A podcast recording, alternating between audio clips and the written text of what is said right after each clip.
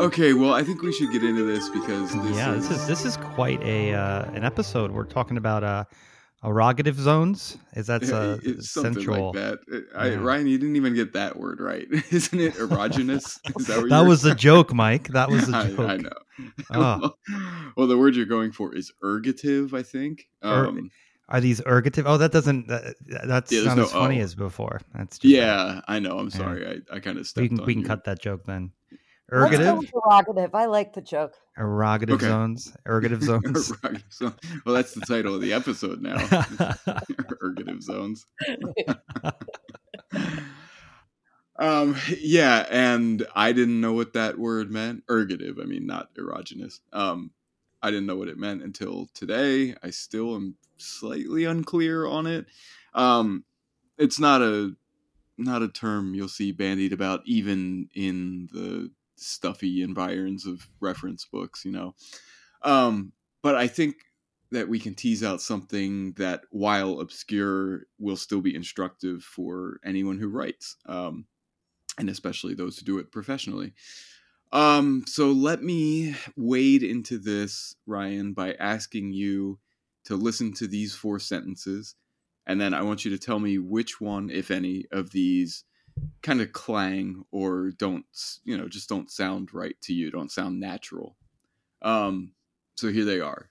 First one is Ryan's Altima handled beautifully, which is true, by the way. Ryan really did have a Nissan Altima. That was a beautiful car. Um, actually, I don't know if it handled beautifully or not. I never drove. Maybe I It did. No, I well. did. I drove it. Yeah. I drove it a but time. there's a reason why we didn't let you drive it, as we've discussed. yeah, we just found out why. That's all. Yeah, because I can't reverse very well. It's, still a problem. Going backwards, things come at you. So that's sentence number one. Ryan's Altima handled beautifully. The second sentence: the topping crumbles readily. The third sentence: Mike smelled incredibly bad after hockey. That's also generally true. Uh, and the fourth sentence is the cider drinks crisp and dry. So do any of those sound unnatural to you, Ryan? D, the cider drinks crisp and dry. Okay, Sounds can you unnatural.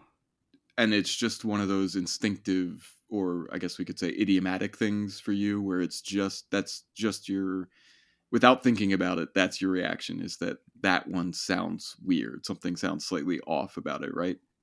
Yes.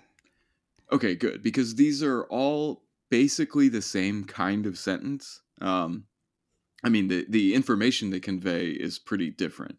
You know, one's about a car and how it handles. One's about a a crumbly topping to a, a you know a custard or cake or pie or something. One's about how I don't smell good after hockey. One's about uh, the experience of drinking a kind of cider.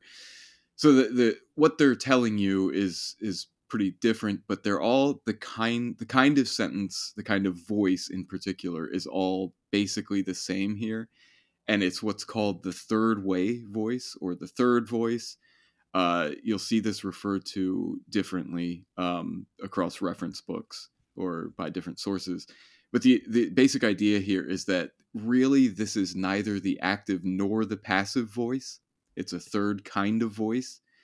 Um, and that itself is going to take just a little teasing out. So let me back up just a second here uh, to define some terms.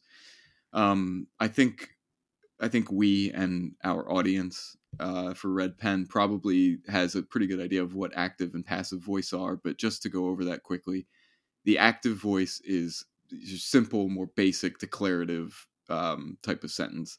The subject is doing the acting upon an object. So Ryan drove a Nissan Altima. Just nice active voice. You got Ryan is the subject. He drove. That's the verb. The Nissan Altima there is the object. Uh, there's the passive voice, which is kind of the the the inverse of this, where the subject of the sentence is actually the recipient of the action. So to stick with our example here, the Altima was driven.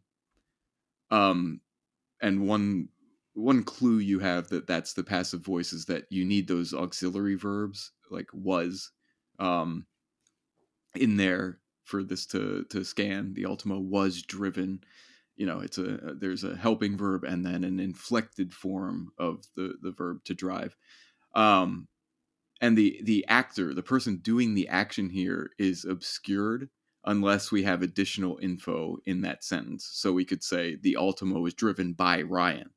So now we have the the subject of the sentence is still the Altima, but it's not the thing doing the acting. Ryan is actually the actor, and now we need that that clause with the word by in it to tell us that he's the one doing the acting. So that's your passive setup. Now, what I'm suggesting here, um, you know, the the the thrust of this episode is that medio passive. The medio passive. Thank you, Ryan. Yeah, that's the. that's like a new grinder term, and you know, it's really good, isn't it? I mean, I I kind of I learned that word, you know, less than 24 hours ago, and I kind of love it. So you yeah, use it all the should, time now. We should figure out other other. You're being so medio passive aggressive, Mike. yeah, it's like passive aggressive, but kind of being mid about it. Like, yeah, I like it too. Um, so that that's the kind of wonky, dorky, you know, grammar grammar nerd term for this would be the medio passive voice. You might see it called the middle voice. Um, my my man Brian Garner calls it the third way, um, and he characterizes this as active in form but passive in sense. And the sentence here, to stick to our Altima example, uh, might be something like the Altima drives beautifully. Um, and the reason that's neither truly active nor truly passive is that you have the subject there, which is the Altima, the car, and you have a verb that's in this active sounding voice drives. The Altima is the thing that the sentence would have us believe is doing the driving but it's not really the, the car isn't driving here. I mean the car is the thing being driven. And this sentence we have the Altima drives beautifully kind of delivers information about the experience of driving the nissan altima. Yes,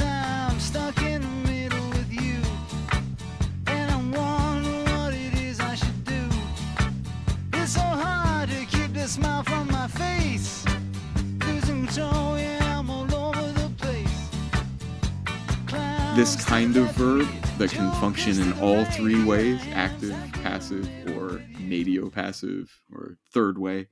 Um, a verb that can do all those things is called ergative. Uh, that's that term that, that Ryan likes so much that we started the show uh, uh, riffing on. Um, and this this is E R G A T I V E ergative. I hope I'm pronouncing that right.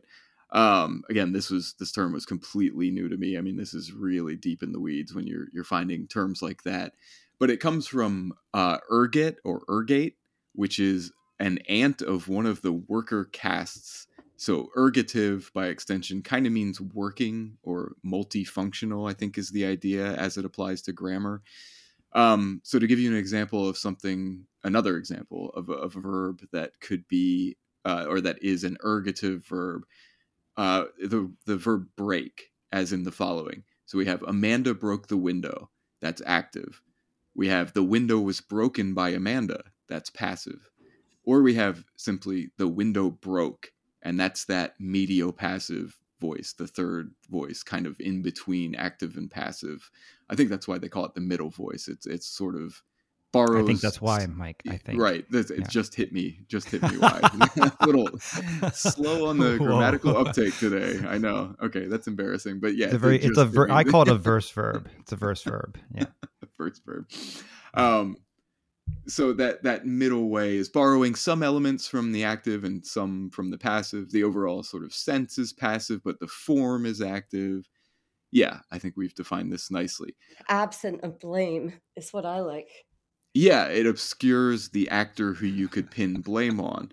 Um, i like i like pinning blame so this, this to me just doesn't i don't know when i'm going to use it but well i mean i th- i think that's you're you're joking, but I think there is something kind of important in what you just said, which is that I, I eh, there are exceptions to this, which we'll get to, but I think in general you want to strive for the most active formulations you can, um, both because they're clearer in terms of who is doing what to whom or to what, um, but also because I mean you the verbs you use are stronger with active voice. I mean, you don't need all these little auxiliary verbs that are always just they're always just um, conjugations of to be you know the window was broken or had been broken um and that kind of just gums up the works i mean the if you're striving for the the greatest clarity and the greatest emphasis possible then you want to stick to the active voice to the greatest extent possible i think um so it is important there, there's something instructive there i think just in terms of which formulation you go with um, for the, the majority of cases. I think being as active in voice as possible is generally, and uh, there's always exceptions, but generally that's the thing to strive for, I think. Um, but anyway, to get back to this middle voice, this medio passive, um, that really is fun to say. Uh, there are a couple characteristics of this that I think are important to note just really quickly before we move on. One is that the use is always intransitive, which means when you're in this voice, you're never using the verb in a way that takes a direct object. So again, to go back to our our list of examples, Ryan's car handled beautifully. The car can't handle anything else. The, the handle there is just being used intransitively, no object. If the, the car handled everything you threw at it, that's a different type of sentence.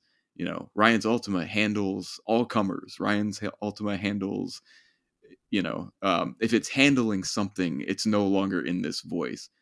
Same goes for all of these sentences. Like if you're saying Mike smells bad, that use of smell is intransitive. It's different from saying, um, you know, uh, Mike smelled his hockey gloves and threw up.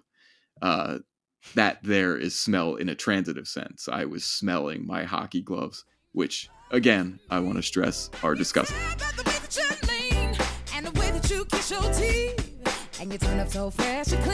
So it's all this middle voice use, medio passive, is always intransitive, uh, and the actor is always removed entirely from the picture.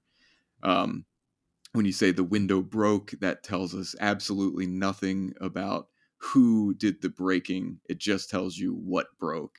Uh, so the thing that's functioning is the subject in that sentence, the window, it's actually kind of like an object masquerading as a subject. Uh, that might be how you could think of this voice. I really only consulted three sources for this one being Garner, my main man, uh, and then the others being there's a language log post that's the University of Pennsylvania's language log uh, from 20 January of 2016, uh, and then there was a Mental Floss article from a month later, February of 2016, uh, that kind of built on the language log post, um, and all of that was it was set into motion by the particular use of a verb on Top Chef with Padma Lakshmi. Um, and that was that I guess she said uh, of a dish that it eats salty, um, which I think maybe we've gotten used to by now. Maybe that doesn't strike us as clangy. Um, no, year. it's not clangy. It's cool. It's cool to it, talk that way. You know. I mean, and, again, we'll we'll get back to this, but I think Ryan, you're pointing out that it's kind of trendy sounding. Yeah, or... it's trend. It's like that's very. I mean, that to me just like reeks of like natural wine tasting. exactly. Yes. Yes. I was going to say food. I think food and wine, and uh, maybe yeah. especially wine, lend themselves to to these uses. And then we can see these uses as being kind of newfangled and a little strange at first, but maybe by now, you know, seven years after um, after the, the contestants on Top Chef, the Top their, Chef incident.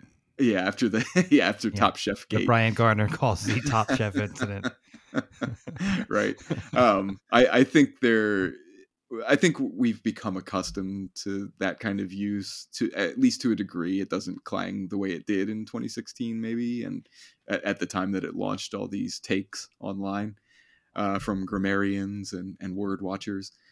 Okay, so uh, so after that comes up on top on Top Chef, you have these articles come out, and if you look at these sources, um, you can start to tease out what kinds of verbs the the authors of reference materials like this and articles like this think can be used in this way. Um, Brian Garner says generally, broadly speaking, verbs like this convey a change in state. Uh, so if we go back to one of my examples up top, um, there was the thing about the pie topping crumbling. Um, the topping crumbles easily. That's a nice change in state. I mean, you might say the window shattered easily. And note that all of these are taking an adverb, like the, the, the topping crumbles readily, the window shatters easily. Those are all adverbs. Um, but you don't need to modify them at all. You could say the window shattered, and that's a complete sentence. Um, you might not have a true subject in there. There's a grammatical subject, the window again, but uh, the the the the actor um, is obscured by that third way type sentence. Um, so anyway, a change in state is what Brian Garner uh, says generally when you're when you're setting things up in this third way, this middle way. That's what you're describing.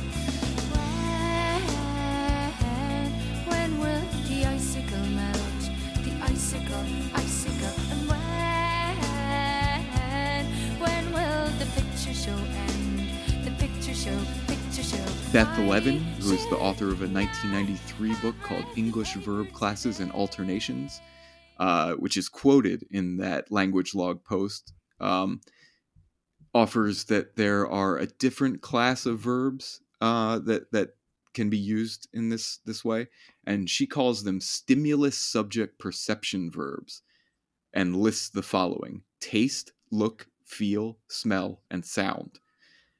So whenever you have a sentence involving one of those verbs, like in my example up top, Mike smelled bad after hockey, um, that's what's going on there. It's not really a change in state. I mean, I could permanently smell bad. You could just have Mike smelled bad. Mike smells bad, you know. Um, and that's still the same third way kind of sentence, uh, but it's not really a change in state. Instead, it's one of these stimulus subject perception verbs. Um, and if you hold that in mind for just a second, we'll come back to that. Uh, mental floss, the mental floss article from just after that, built on that to to add a type of verb to the list um, where where this voice comes into play, and that's what it calls gestalt verbs.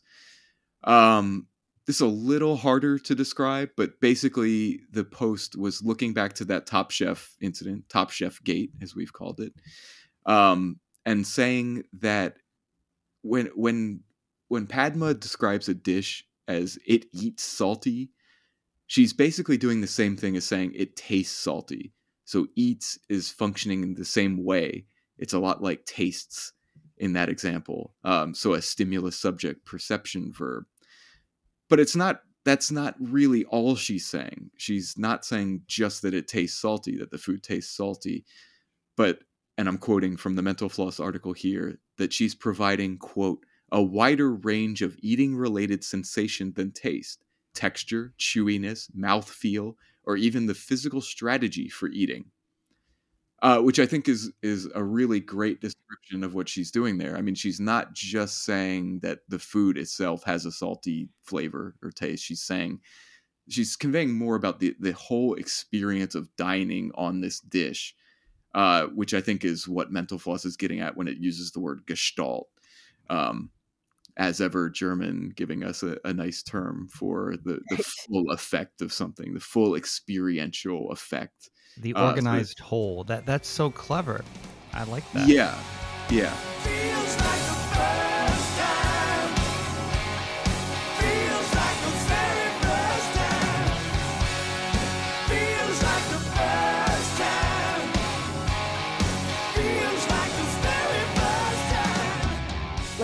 Hear this in memory from before this became fashionable, before beer tastings and stuff. Like Mhm. sort of actually like mid Atlantic and moving further south. Like I've heard a house described it like it sits real good. Like is that the same same thing?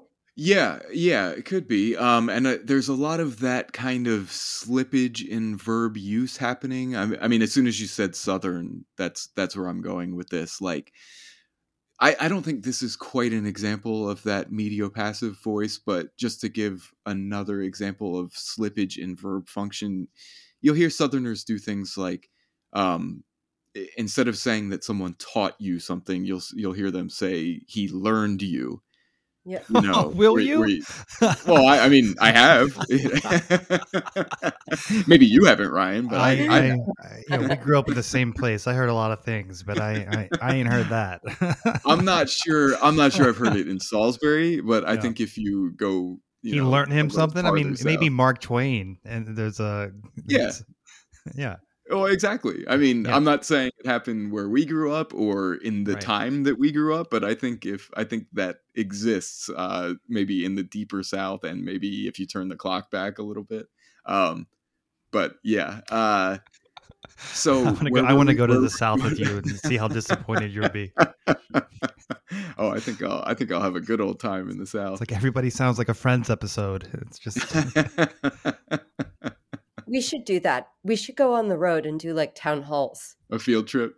Oh god, that would be such such good fodder for this show. I mean, yeah, we could have a field day.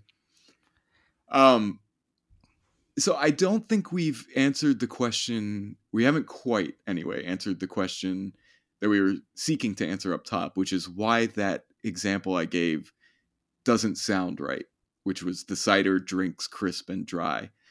Um I don't think it's far off from sounding right if you're you're sort of going from the the top chef example where um you can have a dish eating a certain way uh and that's Oh, referring and, and, to and from wine tastings, I've I people say you know, um, the the wine drinks easy, or you know, the, I, so I feel like that's uh, yeah or or Yeah. like the wine finishes a certain way Right. um, which is the same kind of use. Um, so I, I think that we're getting to the point where this wouldn't quite sound that unnatural, but maybe we're not quite there yet. It's still it still strikes us as a, an unusual and maybe slightly novel use, or Ryan, like think- you were pointing to earlier, jargony and kind of yeah. And I was reading it trendy. uncharitably. So the cider drinks crisp and dry, like you can actually make it sound fine. Uh, it's just the one out of those original four that kind of popped out as not being as clear. I I agree. Yeah, and it sounds. I mean, even if we accept it as a you know a, a passable sentence, I think we might regard it as sounding like something put out by a like a retail group or a like Yeah. a beverage the beverage. No, it's a it's a little marketing. It's got a marketing vibe to it. It's good. It's good marketing copy. You know, yeah yeah. it made me um, want that cider. God, I immediately. should switch careers then. I mean, this is this stuff just comes comes right out of me.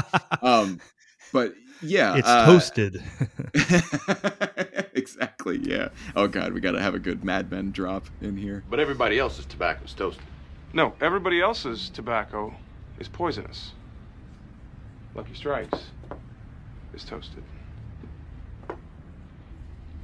It's toasted. I get it.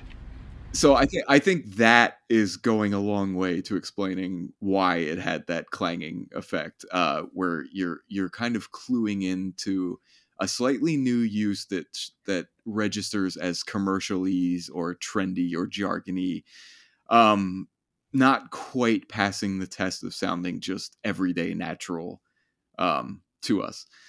Uh, to drill down a little farther into why um, or when these things don't strike us as acceptable or passable, Garner says that sometimes, I'm quoting here, sometimes writers ill advisedly give transitive verbs intransitive uses as if the verbs were ergative. So this is why I wanted to to make clear that all of these uses were intransitive, um, because he goes on to give examples of where writers have erred. Um, one of his examples from the Austin American Statesman is even the infamous could redeem were Jesus here, book says. The problem there is the word redeem. So even the infamous could redeem. That's it's trying to be one of these middle voice uses. What it really wants to say is even the infamous could be redeemed. Um, so if you want to get down into technically what's wrong with this, it's that the writer was trying, or the headline writer, maybe this looks like a headline to me, um, was trying to use the word redeem as if it were transitive, um, or I'm sorry, as if it were intransitive, when in fact it's only purely transitive.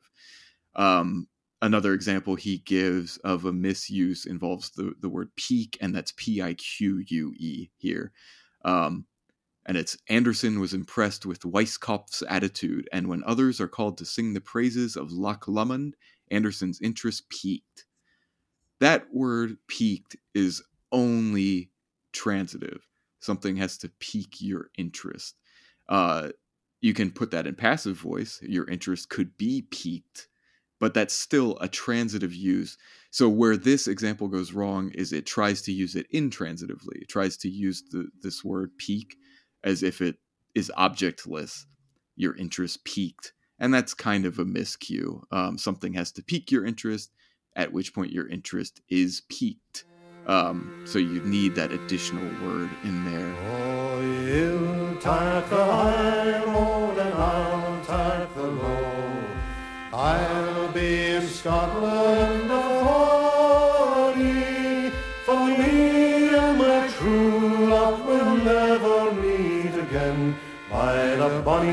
bonny banks all alone.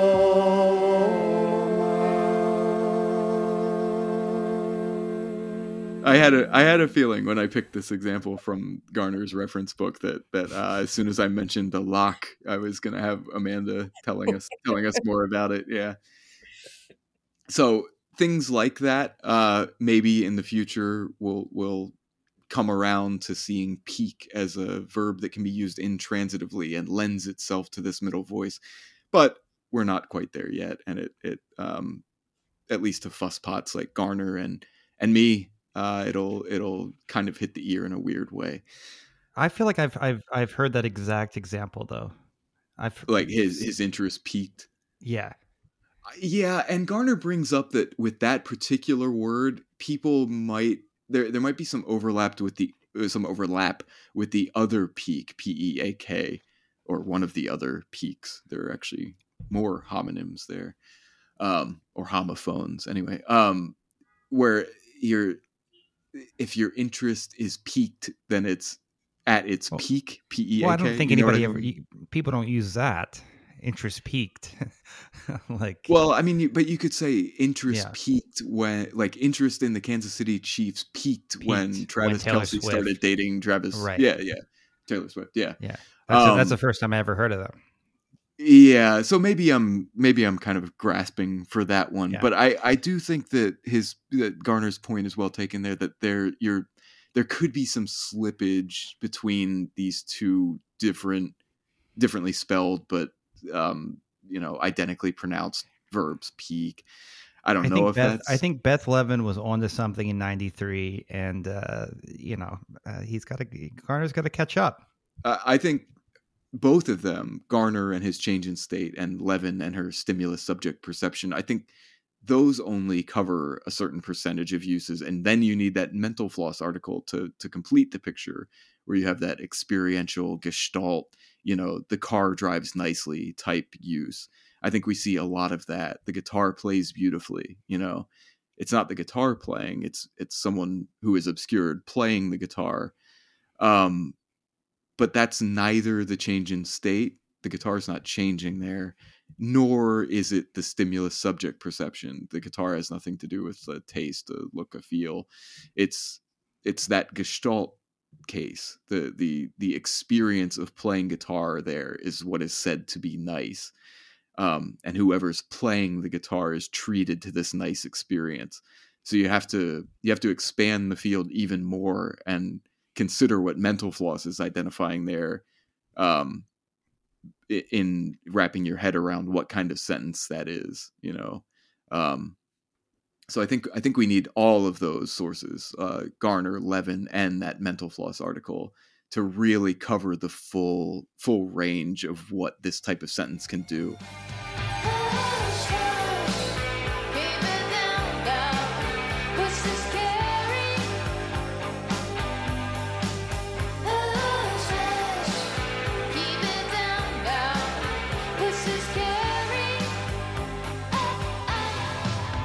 so i think we've we've gone over why you'd want to avoid this, um, which is again just to quote Brian Garner, they can he, when he says they, he's talking about these types of verbs used in this way.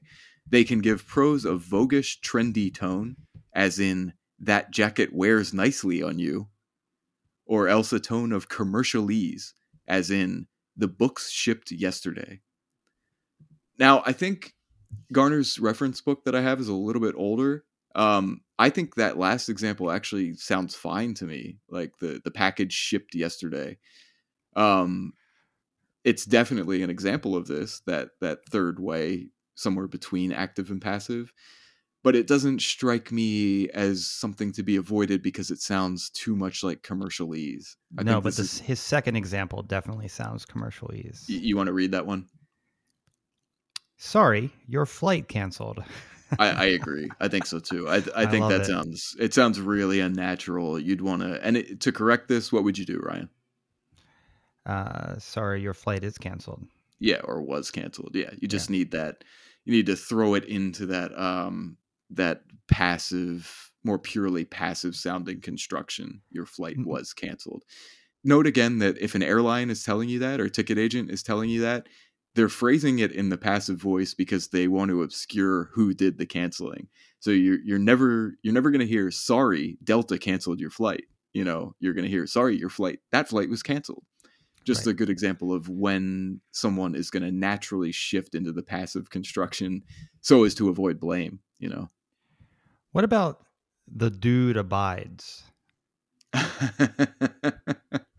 um the dude abides yeah i'd have to i mean abide is a transitive word because you can abide something You know what this is from? yeah of course yeah Okay, big lebowski yeah, Yeah. it's a great great use Dude- of language Yeah, very ahead of its time. The dude abides. it really Yeah. is Yeah. you know I, I caught that recently i don't know if it was on cable or it, uh, uh, kim was watching it or something but uh i noticed for the first time in a long in, or uh, for, i noticed for the first time that he when he quotes uh george Bu- george h.w bush i just never noticed that before early in the movie he's at the supermarket and he's he overhears on a radio or maybe one of the cashiers has a small tv um, he overhears George H.W. Bush talking about the, the first Iraq War. All for collective action. This will not stand. This will not stand, this aggression against uh, Kuwait. And I never noticed that later in the movie, uh, Jeff Bridges, the dude, I don't know what he's talking about, but this he aggression says, won't stand, man. This will not stand, you know? This aggression will not stand. This man. aggression won't stand, man. Yeah. I just I never noticed that. that. before. I mean, I remember him saying that, but I didn't. I didn't know that it was this conscious or semi-conscious callback to George Bush. It was Yeah. after the after the rug gets peed on. Is said, that what "This it is? aggression Won't stand, this man." aggression will not stand. but it's so great. It's just this Oh. thing that he's like heard that kind of maybe didn't even register when he was, you know, shopping for ingredients for a white Russian at the supermarket. And then it comes out later in this kind of like dumb, unthinking way. It's just great. I mean, it's just a, a great thing that I never noticed until recently. Um, I wanted to just briefly, in in wrapping this episode up, uh, touch on why you might embrace this middle voice. Um, like, I, I don't want to give the impression that this is something that's always to be avoided in careful and carefully edited prose, um, because it's not. I mean, the, this this one great thing about verbs like this, these ergative verbs, is that they're hugely um, um, adaptable. Um, you can do a lot with them. I think it just underlines how flexible this language can be. And if you have a, a verb that hasn't been used like that, that people aren't used to seeing used in this way, it could have a novel effect. Um, you know, one of Garner gives this as a as a bad example, an example of misuse. Um, but I actually kind of like it. He he has the example of a bad habit broke. Um, where that's it's unusual, you know. I, I don't think we'd read that, and I, th- I think you'd be likely to be stopped up by it if you came across that sentence in the wild. But I think there's something kind of inadvertently poetic about that. Um, Yeah, I love that. Yeah, I do I too. like that. Uh, and there's also the title of that Modest Mouse song from years and years ago, college album for me. Uh, but there was a song they had called Ocean Breathe Salty uh, that kind of can only be read in this third way. Like, if you were to breathe in ocean water, it probably would be a salty overall gestalt effect. Um, so that there's another kind of poetic use of the of in this case the verb breathe. Uh, so there's a novel effect it could have, um, and then again there there are times that it's just purely in order. Um, it might be the device that you can deploy to to best um, meet the ends that you're setting out for yourself as a writer. Uh, Garner says that it may be a device to hide the actor. So if you're you're deliberately trying to obscure the actor of the sentence, as in something like the rumor spread quickly throughout the office, um, you know, you're trying to hide who it is that spread the rumor. Um, then this third way might be in order, or to create mystery, like the door slams shut behind them. I'm thinking of like Shirley Jackson or someone like that here. Uh, obviously, the door is not able to slam anything, uh, so this is an example of that that middle voice um, where the the actor of the sentence is obscured, who's doing the slamming, but there you have the the the door as the ostensible subject of the sentence, I guess, and it lends it that air of mystery. Um, so there, all of which is to say, there are times where we can embrace and happily deploy the middle voice, but to be I you know I guess to be just slightly cautious with it because you don't want to end up in that totally marketing commercialese register, or at least we don't as uh, as prose writers of non-commercial copy.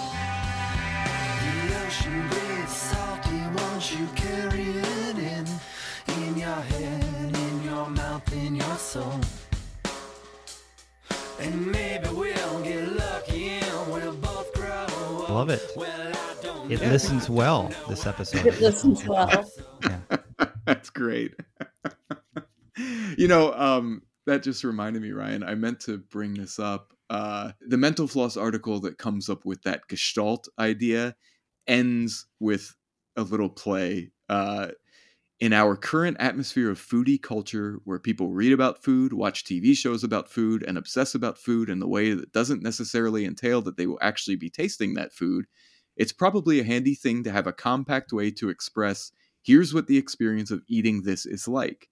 If it reads a bit strange, so be it. So that last sentence is doing exactly what you just did, Ryan, where it's using that middle voice and having having a little bit of fun with it as a kicker to the article. So if it reads a bit strange, you know, that's a great example of this middle voice, um, where that there's a reader there who is not who is obscured by the sentence. Um, a sentence itself can't read, obviously. Um, you're reading it. So if it reads a bit strange, so be it, is a lovely example of this middle voice. And kudos to the writer of the Mental Floss article, who I should probably name by name, and it is Arika Okrent. And I hope I've said that right. Uh, but that's all I've got for this week. I'm Ryan Davis. And I'm Mike Laws, still Mike Laws. And this is And Red this Pen. Red Pen, a grammar podcast. Red Pen is brought to you by the Columbia Journalism Review and is Mike Laws, my fabulous co host and good buddy Ryan J. Davis, and super producer Amanda Darrach. So, everybody, uh, listen and subscribe wherever you listen to podcasts, uh, and leave questions for Mike on grammar uh, right on the Apple Podcast app, and we can uh, respond to those in a future episode.